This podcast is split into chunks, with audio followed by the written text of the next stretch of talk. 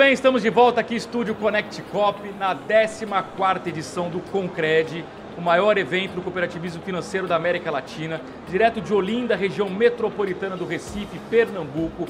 Evento digital e físico, portanto híbrido, 3 mil pessoas aqui presentes, milhares virtualmente. Você já sabe que nos intervalos das plenárias a gente traz sempre uma entrevista exclusiva aqui. Eu tenho enorme prazer de receber Carlos Piazza, darwinista digital futurista. Piazza que já brilhou aqui no Concred. Boa tarde, Piazza, seja bem-vindo. Boa tarde, Luiz, você tá bom? Boa tarde a todos e a todos que nos ouvem também. Tudo ótimo. Piazza, qual foi sua mensagem ou as mensagens principais? Bom, o que, que eu falei? Um monte de coisa para todo mundo, né? É, mas é, antes de qualquer coisa, é que o mundo é mal criado, a gente precisa enxergar o mundo de uma forma mal criada. Principalmente quando as coisas vão perdendo sentido, quando a alta tecnologia vai assumindo feições e a gente está sendo empurrado para fora de um ecossistema. E é claro que se a gente está sendo empurrado, Luiz, a gente tem que olhar também que as finanças mudam com tudo isso também. E não só as finanças mudam, como a forma de criar valor também. Então é engraçado isso. Eu falei lá é, fundamentalmente que é mais fácil a gente imaginar que um grande buraco negro pode engolir o sistema solar inteiro do que o capitalismo entrar em colapso, né?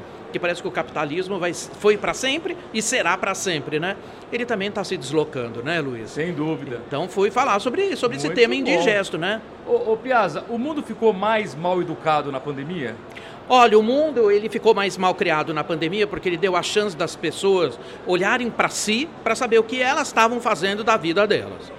E isso está resumido numa crítica muito grande que a gente faz aos modelos, principalmente das empresas que sequestraram as pessoas, no modelo neo, né, é, vamos chamar assim de neocapitalista, mas num formato é, neo segunda revolução. Nós estamos na quinta revolução. Luiz, e, e, as empresas estão na segunda, ainda, com modelos fordistas ainda super né, defasadas com relação ao que a gente precisa hoje.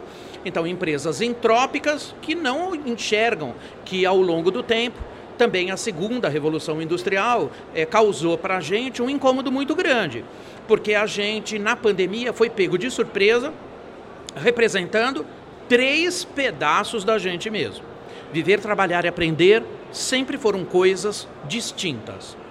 A gente se vestia para trabalhar, se vestia para viver e se vestia para aprender. Então, uma única personalidade vestida de três personas.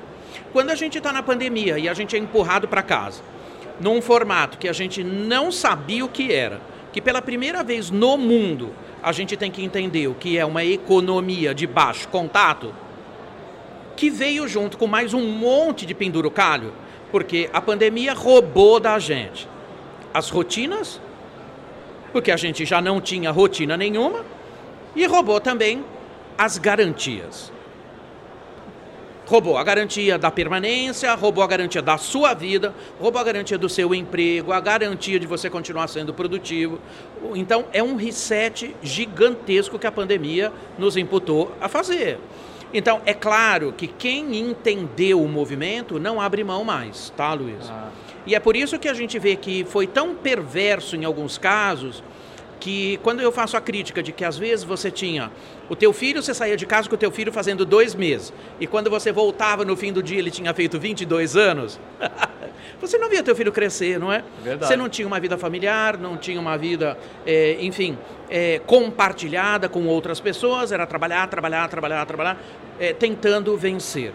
E isso se criou um paradigma de vida, de que vida é algo que eu tenho que vencer. Isso é de uma estupidez que não tem tamanho.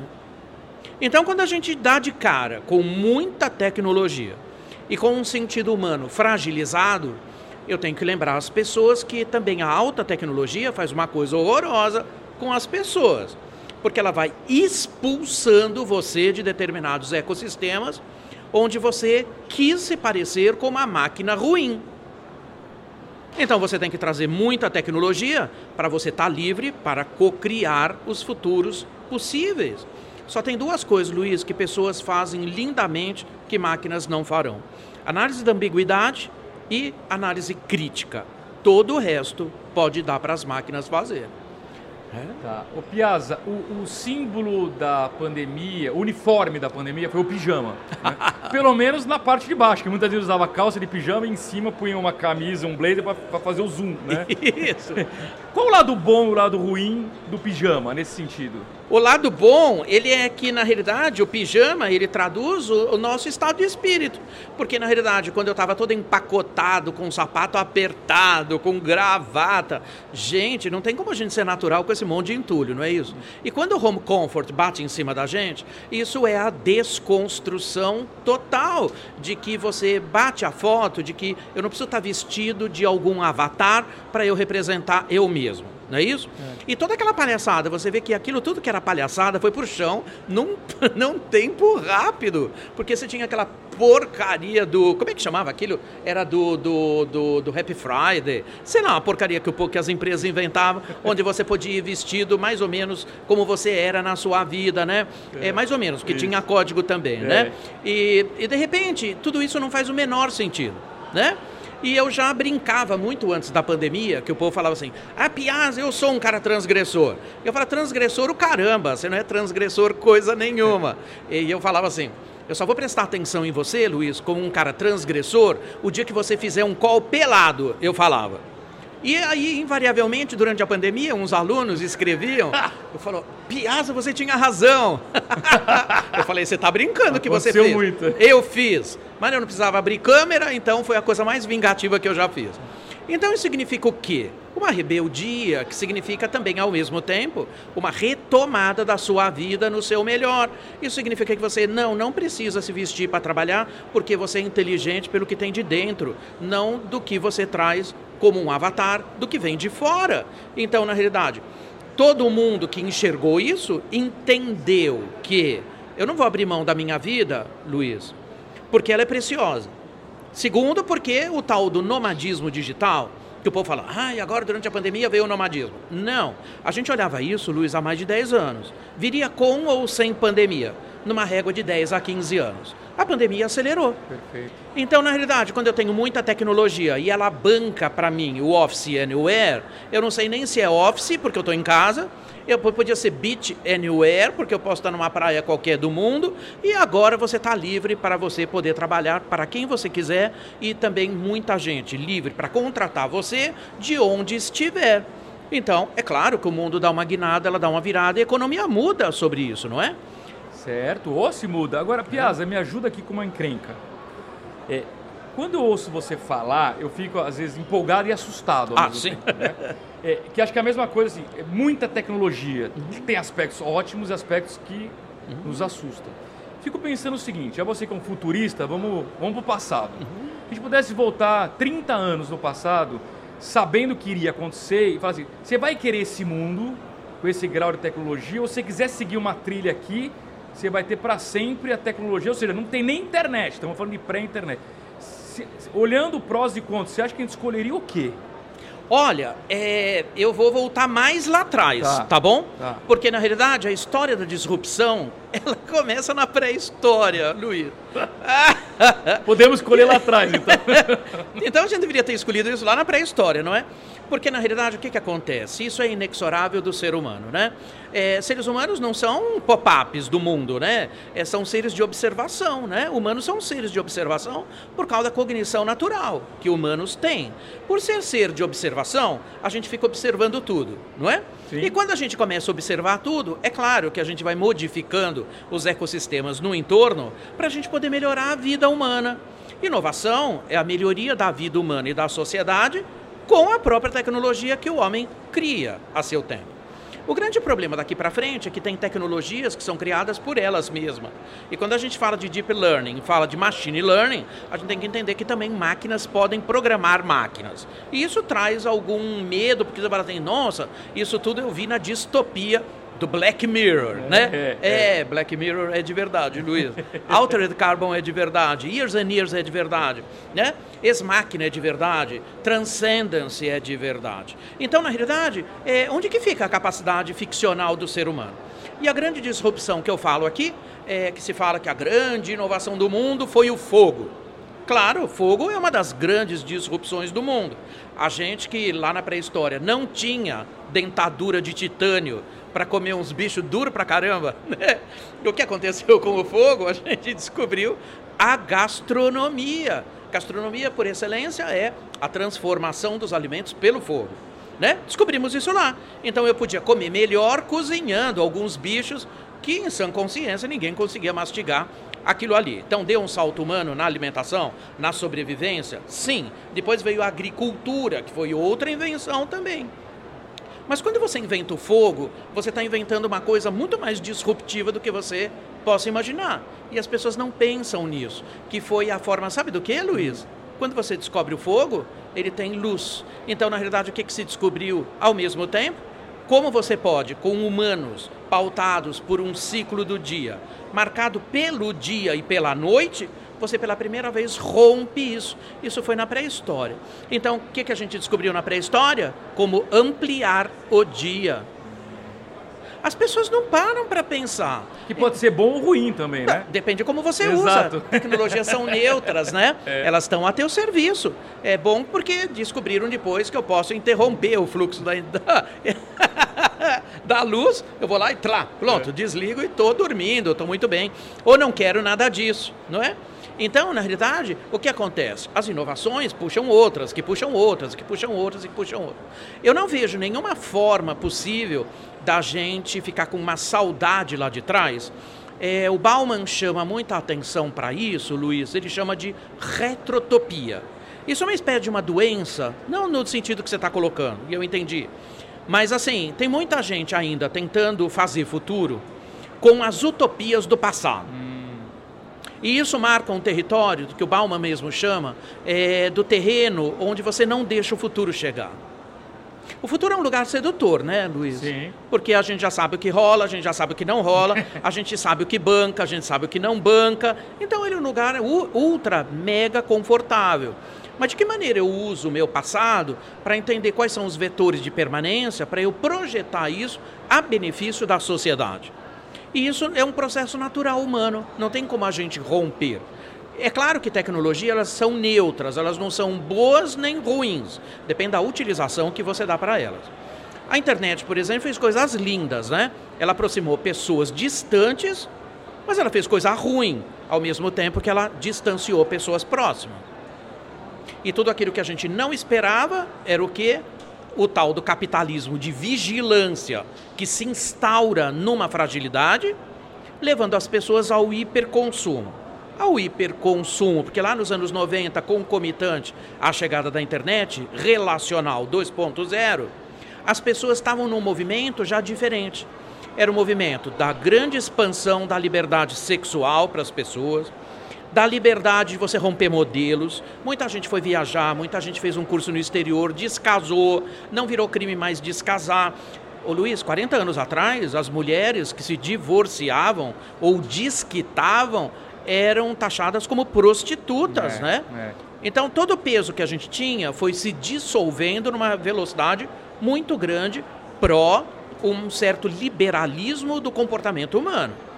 Mas as pessoas, ao mesmo tempo, se coligaram com pessoas muito distantes. Então, as redes sociais, que se pautam por redes digitais, têm um lado muito ruim, um lado muito sombrio, que é o, o tal da, né, da- do capitalismo de vigilância. É, por quê? Porque eu uso seus dados todos para entender tão bem de você, muito mais do que você, para propiciar para você que tem elos sociais horizontais, portanto, existe uma fragilidade, porque você está mais solitário do outro lado, e força você num hiperconsumo, confundindo isso com felicidade. E isso é hipermodernidade, é o nome que dá para isso. E que você sabe onde que desemboca, Não. Luiz? No suicídio, como espetáculo urbano narcisista, segundo Emily Durkheim, que fala que as pessoas vão perdendo significado, né? E quando você vai perdendo significado agora, remetendo para as empresas, é, tem muita gente perguntando o que, que eu estou fazendo aqui. Isso é uma pesquisa muito recente agora do, do ecossistema dos futuristas, Luiz, não sei se, se você chegou a ver, Ah. de geração Z e de geração alfa. Não. Você sabe o que eles respondem? 150 países. Então você fala assim, bom, é uma pesquisa global, né? É, você vê que praticamente esse, esse mindset está instaurado no mundo inteiro. Parece que essas crianças já vieram com uma atualização de software, né? Porque elas já pensam tudo diferente, né? E elas falam o seguinte, Luiz, olha que loucura. Elas falam assim, é, primeiro que elas olham os pais e elas não enxergam muito sentido, porque muitas crianças falam que não gostaria de fazer o que os pais fazem. Isso é uma ruptura de modelos, né? Porque eu sou de 1960, sou baby boomer, e é claro que eu tinha que me inspirar nos meus pais. Porque eles é quem marcavam minha profissão, minha religião, meu modo de vida, o meu caráter, o meu tudo, não é isso? É. E agora não mais. Então, o que, que falam essas crianças? Mãe, eu não quero fazer o que você faz. Por quê? Porque você não está feliz. Então, o que, que elas respondem? Olha que loucura, Luiz. Entre ser maltratada no emprego eu prefiro uma vida simples. O que é muito inteligente cá entre nós. Isso é muito inteligente. Mas significa também um desprendimento claro. muito grande que nós mais velhos da barba branca é, fica com o pé atrás, porque a gente foi pautado uma vida inteira para ter e eu só reconhecia você pelo que você tinha. E o sucesso está ligado a isso, e né? O sucesso está ligado ao que você tem. É. Então, na realidade, quando eu falo de finanças sustentáveis, o desprendimento de você não precisar ter uma declaração de imposto de renda com 132 páginas, porque basta você ser feliz, não é isso? Claro. Não é? é? Então, muita gente fala assim, mas o que é isso? Não sei o que é isso, né? Porque foi submetido a uma história humana terrível porque da onde vem isso, né, Luiz? Lá atrás. Bom, isso a economia estuda o tempo inteiro, né? É. Da onde veio? Lá de trás. Mas veio como? Numa educação de base pós-guerra. Quem passou escassez vai te proteger até a última instância para você não sucumbir na escassez. E para quem não tinha educação, qual é então a sobrevivência na abundância? Cara, eu vou mandar você estudar, porque você precisa ter um diploma, porque você precisa ter uma especialidade, porque você precisa ser um doutor, porque você precisa ser reconhecido por isso. E aí, um dia que sarro no, você senta numa cadeirona de espaldar alto, né? Tem uma carimbeira de três andares, porque você vai ter poder. Quem tem muito carimbo tem poder, né? A gente vê isso nas empresas até hoje, Luiz. É. É, antes, quando eu ia nas empresas, o cara, e eu presenciei isso num nível gerencial, inclusive, o cara falou assim: empresta o grampeador para mim. E o cara esticou e falou assim: mas devolve, tá? Porque o grampeador é meu. Luiz tinha o nome da criatura no grampeador. Eu falei, meu Deus, no mundo colaborativo, quem é o dono do grampeador? É não deveria ter, concorda? Sim. Então, quer dizer, nas coisas mais mesquinhas do relacionamento humano, o ter é moeda de troca. É. E no, nas novas gerações, o ter não significa absolutamente nada. O choque de finanças que a gente tem entre quem não quer ter nada e os que aprenderam a ter tudo, isso é um choque terrível. Claro. Está acontecendo dentro das casas. Quem tem filho de 8 anos, 11 anos, sabe o que eu estou falando todos são iguais. O planeta é o quintal da sua casa e eles querem explorar o planeta inteiro. Não é isso? Então, acabaram as ditaduras, acabaram os preconceitos, acabaram é, muitas coisas do que a gente viu. E é claro que a gente está falando é, do mundo digital, que ele imputa alguns fatos, não é? Quando as empresas ainda estão no Fordismo, porque elas são o espelho exato do modelo Fordista, não é? Sim com tudo, né? Hierarquia, tarefa, empresa em pipeline, tudo preso no pino da produção, é. calculando só ROI. Até as mulheres, né, Luiz? Eu falei hoje isso na palestra, é. o povo ficou receoso assim, porque sempre é um, é, um, é um tema delicado falar isso, né? Mas lá naquela época, quando os homens foram para a guerra, a indústria chamou as mulheres. Mas como é que era a indústria naquela época? Era tudo motor puxado no bração. Sim nas correntes, nas polias da produção lá do tio Ford, não era? Era. Mulheres darwinianamente não têm a força bruta dos homens. Então elas tinham produção menor. O que, que elas eram imputadas? A receber menos. Gente, assim até hoje. É, é. Então você fala assim, quando eu preciso hoje de inteligência, não é mais força bruta, por que é que as mulheres ainda ganham menos? Faz sentido nenhum. Né? Nenhum. Então você tem o replique das empresas fordistas. Claro. O Piazza, quem nos acompanha já percebeu que você tem o dom da oratória. Você, eu vou colocar, acrescentar aqui, darwinista digital, futurista e comunicador. A pergunta é a seguinte: que pergunta o comunicador Piazza faria para o futurista Piazza? Olha, a pergunta que eu faço para mim é porque as pessoas relutam tanto. E qual é a resposta? A resposta é porque você tem que se jogar numa nova realidade. Tão simples assim. Então, eu é sair tenho... da zona de conforto, é isso? Olha, a zona de conforto, antes de ser de conforto, ela é uma zona. Então, eu deveria me livrar da zona. Então, na realidade, porque isso causa conflito mental. Então, a ideia é simples, Luiz. Para você enxergar a ilha, você obrigatoriamente tem que sair da ilha. Perfeito. É muito simples é. isso, não é? Então, as realidades. Ou usa um drone, né? O drone vai lá e tira uma foto. Ou tira uma foto. Mas também, se você não mudar, aí essa vergonhice é só sua. Claro, não é? Claro. Não culpe os outros pelo seu insucesso, não é? Então, eu fico provocando aqui todo mundo, porque assim, onde eu tenho um mundo que se ressignifica constantemente, as pessoas continuam vomitando currículos e diplomas.